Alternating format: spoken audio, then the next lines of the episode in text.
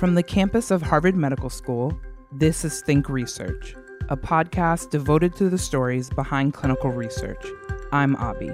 And I'm Brendan, and we're your hosts. Think Research is brought to you by Harvard Catalyst, Harvard University's Clinical and Translational Science Center. And by NCATS, the National Center for Advancing Translational Sciences.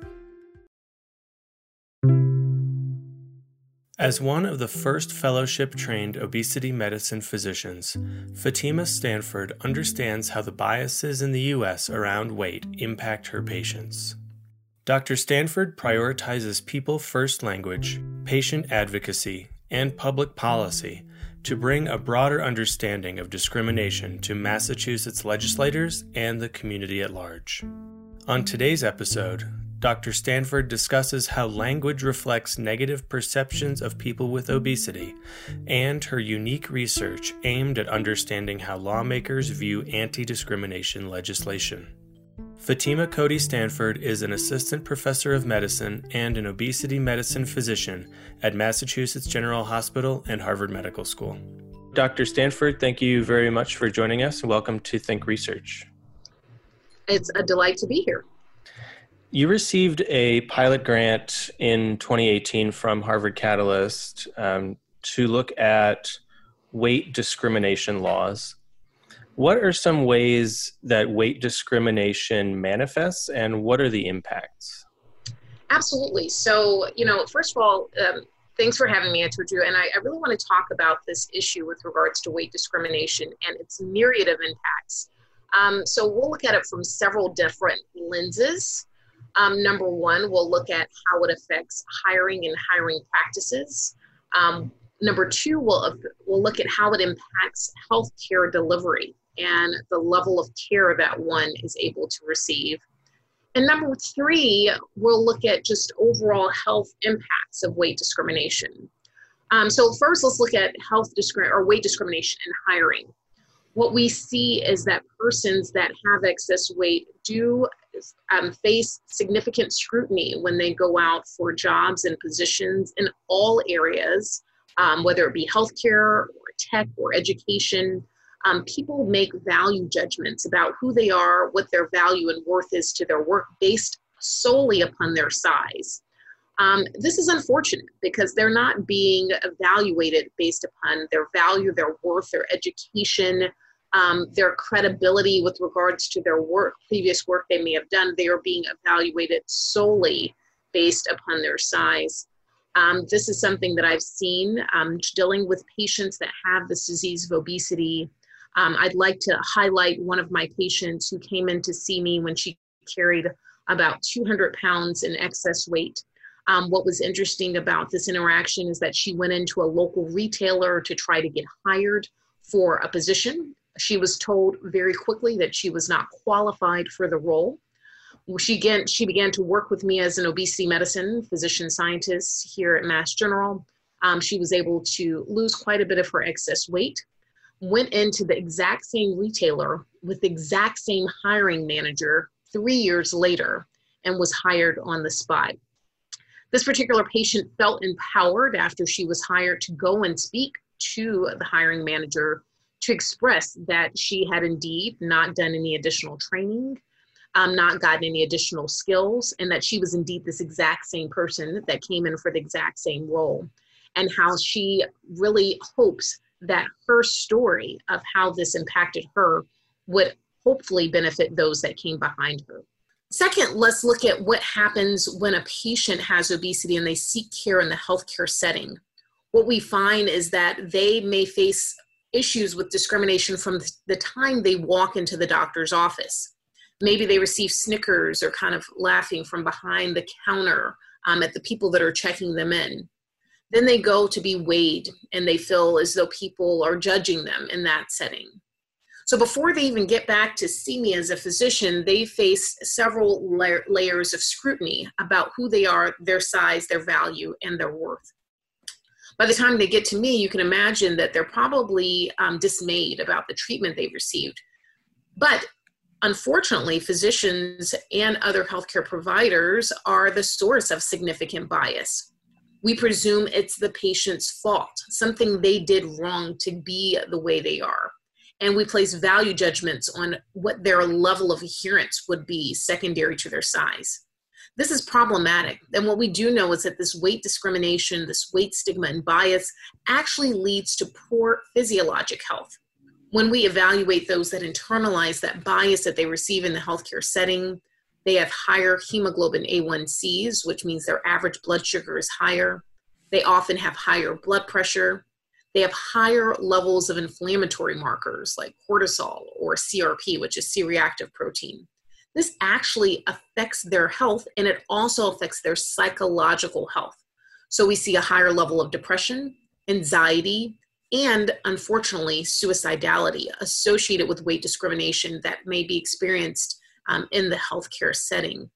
That's indeed unfortunate because the place that patients go to seek solace, to seek care, is the healthcare setting. And if they're not getting that care within the healthcare setting, then we're failing them as providers, as physicians, and that's unfortunate. I think those are some of the key things that I want to really capture when we're thinking about rape discrimination, its impact on individuals. And this is part of why I sought this particular work to get a sense of what's being done at a legislative level to impact what's happening with individuals that are my patients throughout their entire scope of their life. You're talking about you know pretty pretty blatant discrimination and um, based on somebody's physical characteristic um, and based on what's considered in the medical field a disease. Um, and you know there are laws about discriminating based on disability and race and gender, but um, not so for weight. So I was wondering, uh, there are some laws, but um, I was wondering if you could just talk about what laws exist now in the US to mm-hmm. combat weight discrimination. Absolutely. So first of all, the the only state to ever pass a law to really look at weight discrimination is the state of Michigan. Um, back in the late 70s, they passed what's called the Elliott Larsen Act. And this particularly gave some protection against discrimination based upon weight and height. Now, my presumption with why that passed back in the late 70s was because in this bill, they also included other protections. So it was protection against issues with regards to race and ethnicity, and also with regards to gender. So all of this was in one large bill. It wasn't just a bill itself or an act just itself to look at weight and height. It was bundled within that um, particular bill and so did pass the Michigan um, legislature in the late 70s. We have not seen any other state come forward and actually have an actual bill that is passed that speaks to the same issue. Different cities, however, have um, looked at this issue. So, for example, if you're looking at San Francisco and Santa Cruz, um, Binghamton, New York, um, they do explicitly include weight as a protected category of individuals. Um, you have Washington, D.C., you have Madison, Wisconsin, and um, Urbana, Illinois, um, that provide protection against discrimination based on physical appearance, physical or personal appearance. So there are some states that have tried to do this. The reason why this was particularly germane to the work here in the Commonwealth of Massachusetts is that Massachusetts has been considering anti weight discrimination legislation for the last 13 years. Hmm. So every year it somehow never quite makes it across the finish line. In this current legislature, there are two bills that are before um, the House for consideration. There's a Senate bill 2495 and a House Bill 3413, which are both um, have received support from Senator Rausch on the Senate side um, and Representative Nguyen on um, the House side. Um, the problem is, is that COVID-19 happened. And so while this had made it out of committee for the first time ever, um, it's unclear where this um, bill lies on both the House and Senate side here in the Commonwealth. but it was favorably voted out of the Judiciary Committee to the Ways and Means Committee for the first time. So there's promise and, and the fact that there is a continued dedication amongst the legislators here in the Commonwealth to, to make this a reality. But as you can tell with the, the number of years that it has been um, an issue that it and not yet made it across the finish line that there there are obviously some potential barriers maybe even some biases um, that may lend itself to um, why it has not yet passed. Mm-hmm. Yeah, you mentioned that um, COVID 19 kind of threw a wrench into this bill uh, or these bills getting um, getting voted on. Um, but they had been kind of circulating for you said 13 years before that, and you mentioned the maybe possible biases of legislators and um, I think the the research study that or this pilot study that you're um, that you received a grant for um, is trying to get at what those biases may be, and it's a little bit different um, from kind of a typical research grant. I wonder if you could just sort of quickly describe how this pilot project works and what your aim is um, with this research, how you're conducting the research. Yeah, so um, actually, what we did was we paired with several organizations um, to basically go and educate the legislators and their staff about weight bias and stigma. So, right literally before everything closed in the Commonwealth, we did hold a program at the State House where we actually went in um, I gave a talk, others gave talks. Um, persons that have obesity that may have experienced weight um, discrimination spoke. Um, and we taught them about weight discrimination, bias, its impact um, from a patient perspective, obviously from my realm, and then obviously from a person level perspective, those that aren't necessarily thinking um, in the health realm, but are, are, persons that have experienced these types of inequities. Um, at that time, we also administered a survey. Um, so we got a sense of some of the things that the, the legislators might be thinking, but also their staffs, recognizing that the, the legislative staff plays a large role in um, the lawmaking process. We asked questions such as um, in the USA, um, those targeted because of their weight suffer discrimination. Many of the legislators and their staff believe that to be the case. Um, many disagreed with the following statement those categorized because of their weight can wish away the social label given to them so there are some things where they appear to align. Now keep in mind that you know some of these people may have taken this after the education which may have influenced um, some of their responses but there were still biases that were noted um, amongst the legislators and their staff with regards to weight discrimination that were pervasive in the study.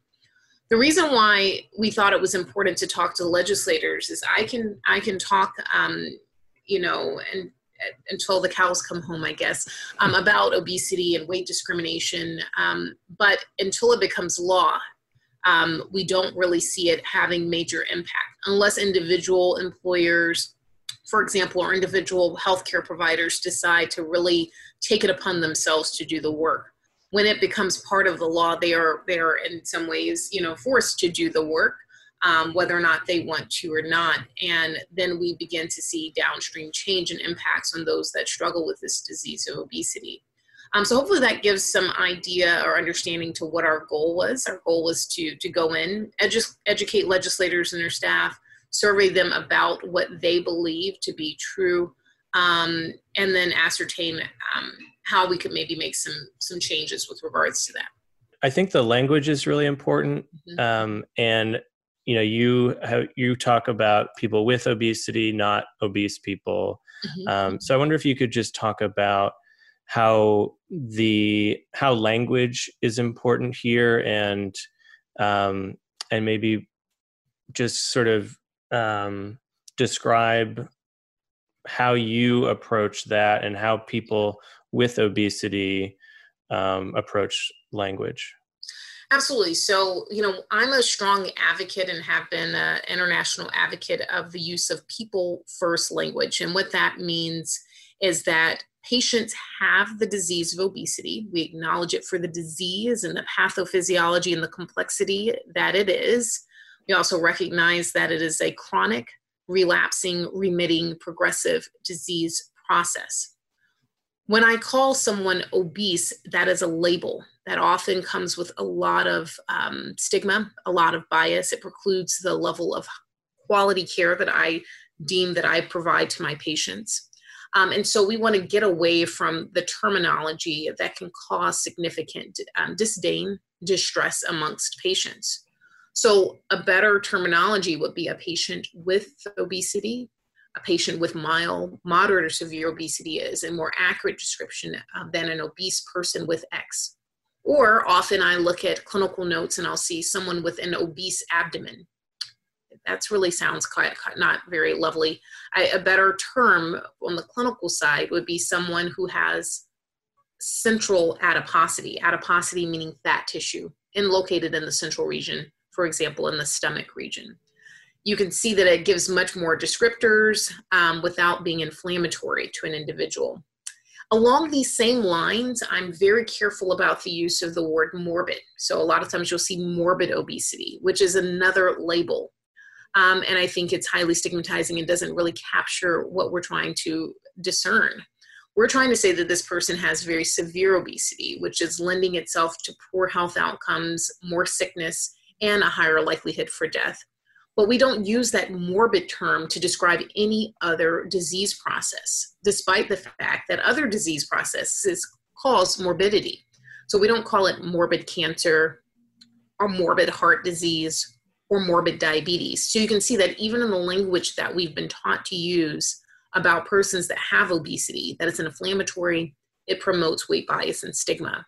So we encourage that use of that people first language. Again, people with obesity, people with mild, moderate, and severe obesity, a patient with obesity, instead of labeling them with um, a negative label. Hmm. Yeah, you mentioned that you thought it was important to actually talk to legislators because you know they're the ones making laws and mm-hmm. um, and you felt like that was more effective than talking about it maybe in the form of a public service campaign or something like that. Um, and I wonder if you could just talk about your views on how your role as a clinician and a scientist intersect with your role as a policy advocate or someone who is trying to influence policy? Well, you know, um, I think, first of all, it's interesting that I, I have done degrees in, in, all of the policy public health fields. So, my first uh, advanced degree actually was my master's in public health, which I received almost 20 years ago, um, and really was how I got my entree into to work in the public health sector. Um, but while I was in fellowship, completing my obesity medicine fellowship here at Mass General and at Harvard Medical School, I did my mid career degree at the Harvard Kennedy School of Government directly in policy. And the reason why I sought to do that work at that given time was my recognition of the work that I do as a clinician does not, I'm not able to do the work unless I have the laws to help protect um, the work that I'm doing. So, for example, um, one of the big um, bills that we've been trying to get through um, the US Congress is called TROA, which stands for the Treat and Reduce Obesity Act. Um, this particular bill um, that has strong bipartisan support, but does not have, I think, the necessary omnibus to make it over the hump um, to actually passing is really um, set to look at two different things. Number one, behavioral um, coverage for the treatment of obesity, meaning work with people like dietitians. And number two, the coverage of pharmacotherapy, meaning medications used to treat obesity one of the major frustrations that I have in caring for patients that have obesity is not the care itself that I'm able to deliver, but the fact that I have to govern my treatment decisions based upon what I'm able to get for the patient. So I may feel, for example, that work with a dietitian is a, something that's really desirable and needed. Um, unfortunately, that won't be covered by many insurance plans they only decide to cover work with dietitians once a patient has actually developed diabetes. So their obesity is not enough. You have to wait until they get a, a pretty significant chronic disease for them to get coverage, which I think is unfortunate for patients. Number two, for medications, um, many of the medications that we could utilize to treat the chronic disease of obesity, we can't get access to because of coverage issues.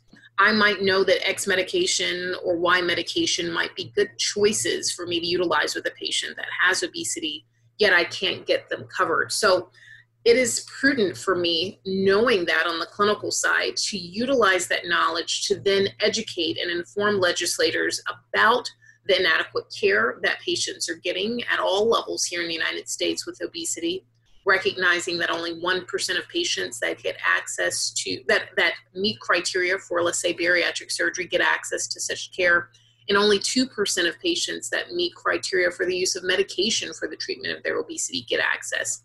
That's those numbers are quite low. I mean we're talking about a total of 3% keeping in mind that 42.4% of us adults have the disease of obesity so a pretty sizable over 100 million individuals it's unfortunate that we're not doing a better job for our patients but the job i'm able to do for my patients really hinges upon what policies exist to support them. Label. Hmm. thank you. Yeah that's great. And i wonder you know you talked about 42% around of americans could be uh, categorized as having obesity. Um, and i wonder if you could just talk about the way you know there's some discussion or controversy about the body mass index chart. You know, there are people who yeah.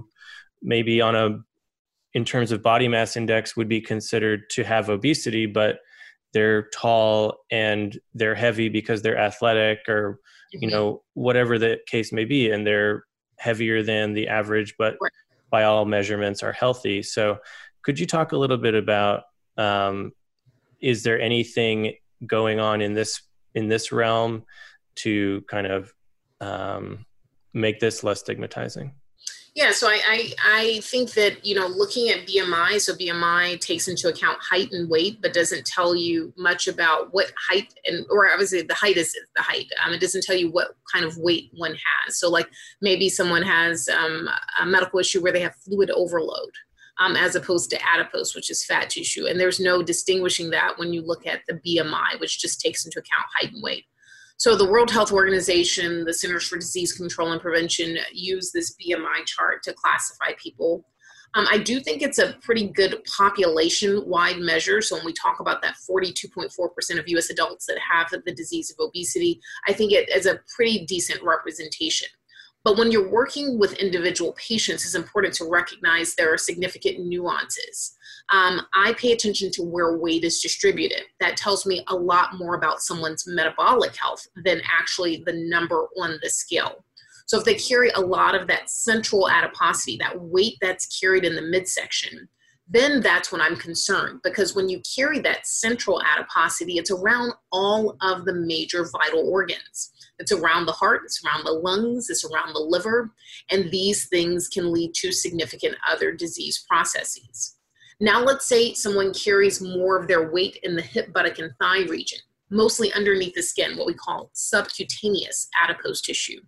That doesn't lend itself to poor health outcomes. So I have to pay attention to the whole person.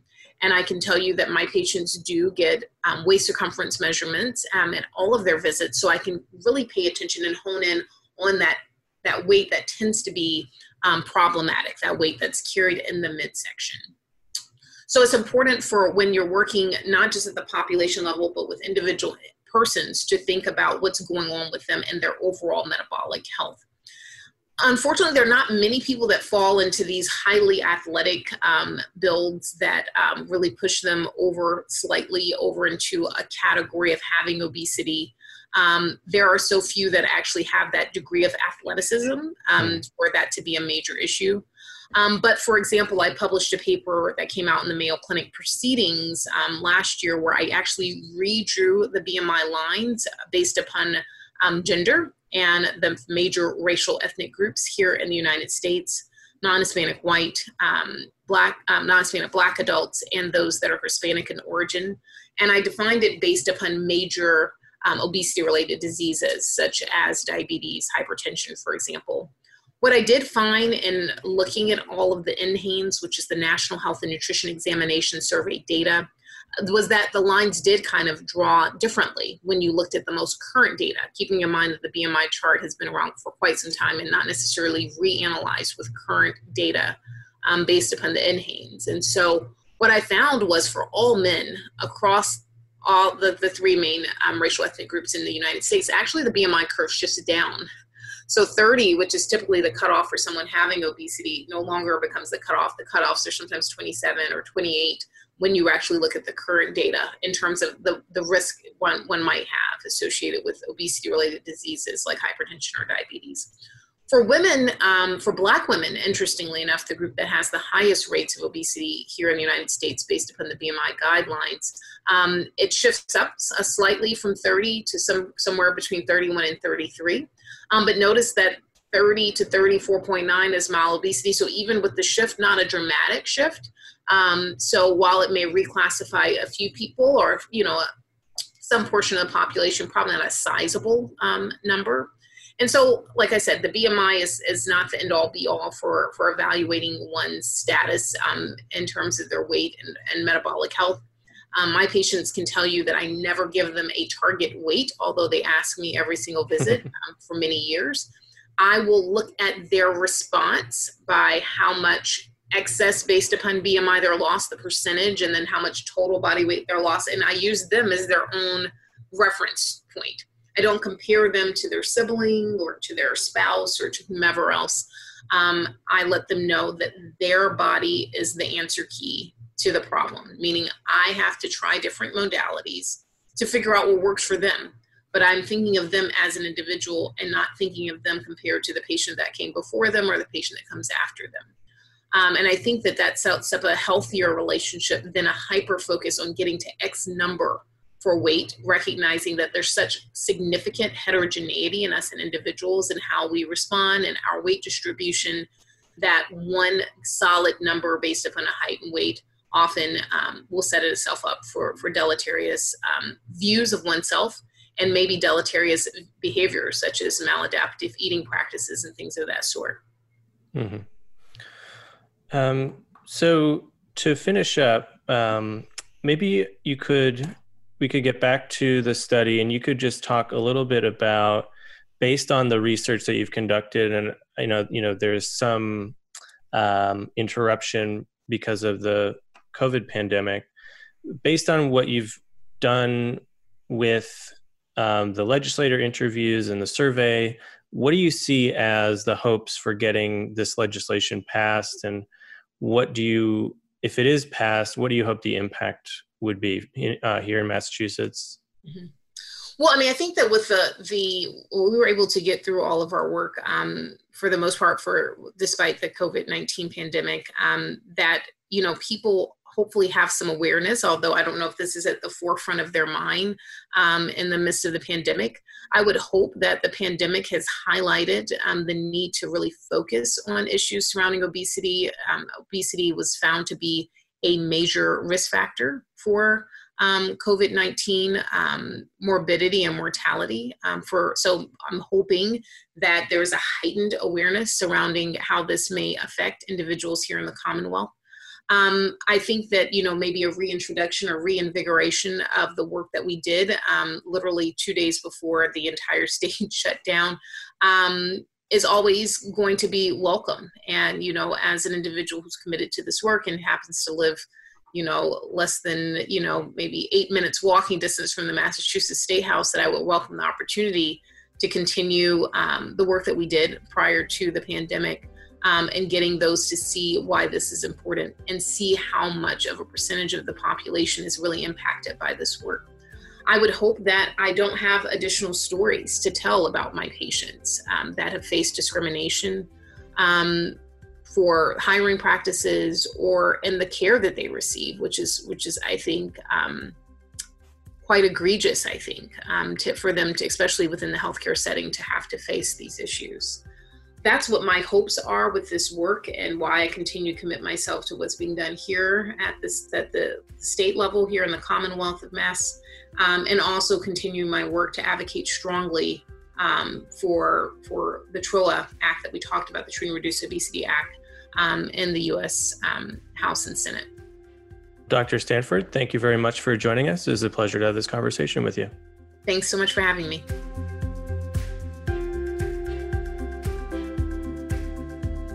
Thank you for listening. If you've enjoyed this podcast, Please rate us on iTunes and help us spread the word about the amazing research taking place across the Harvard community.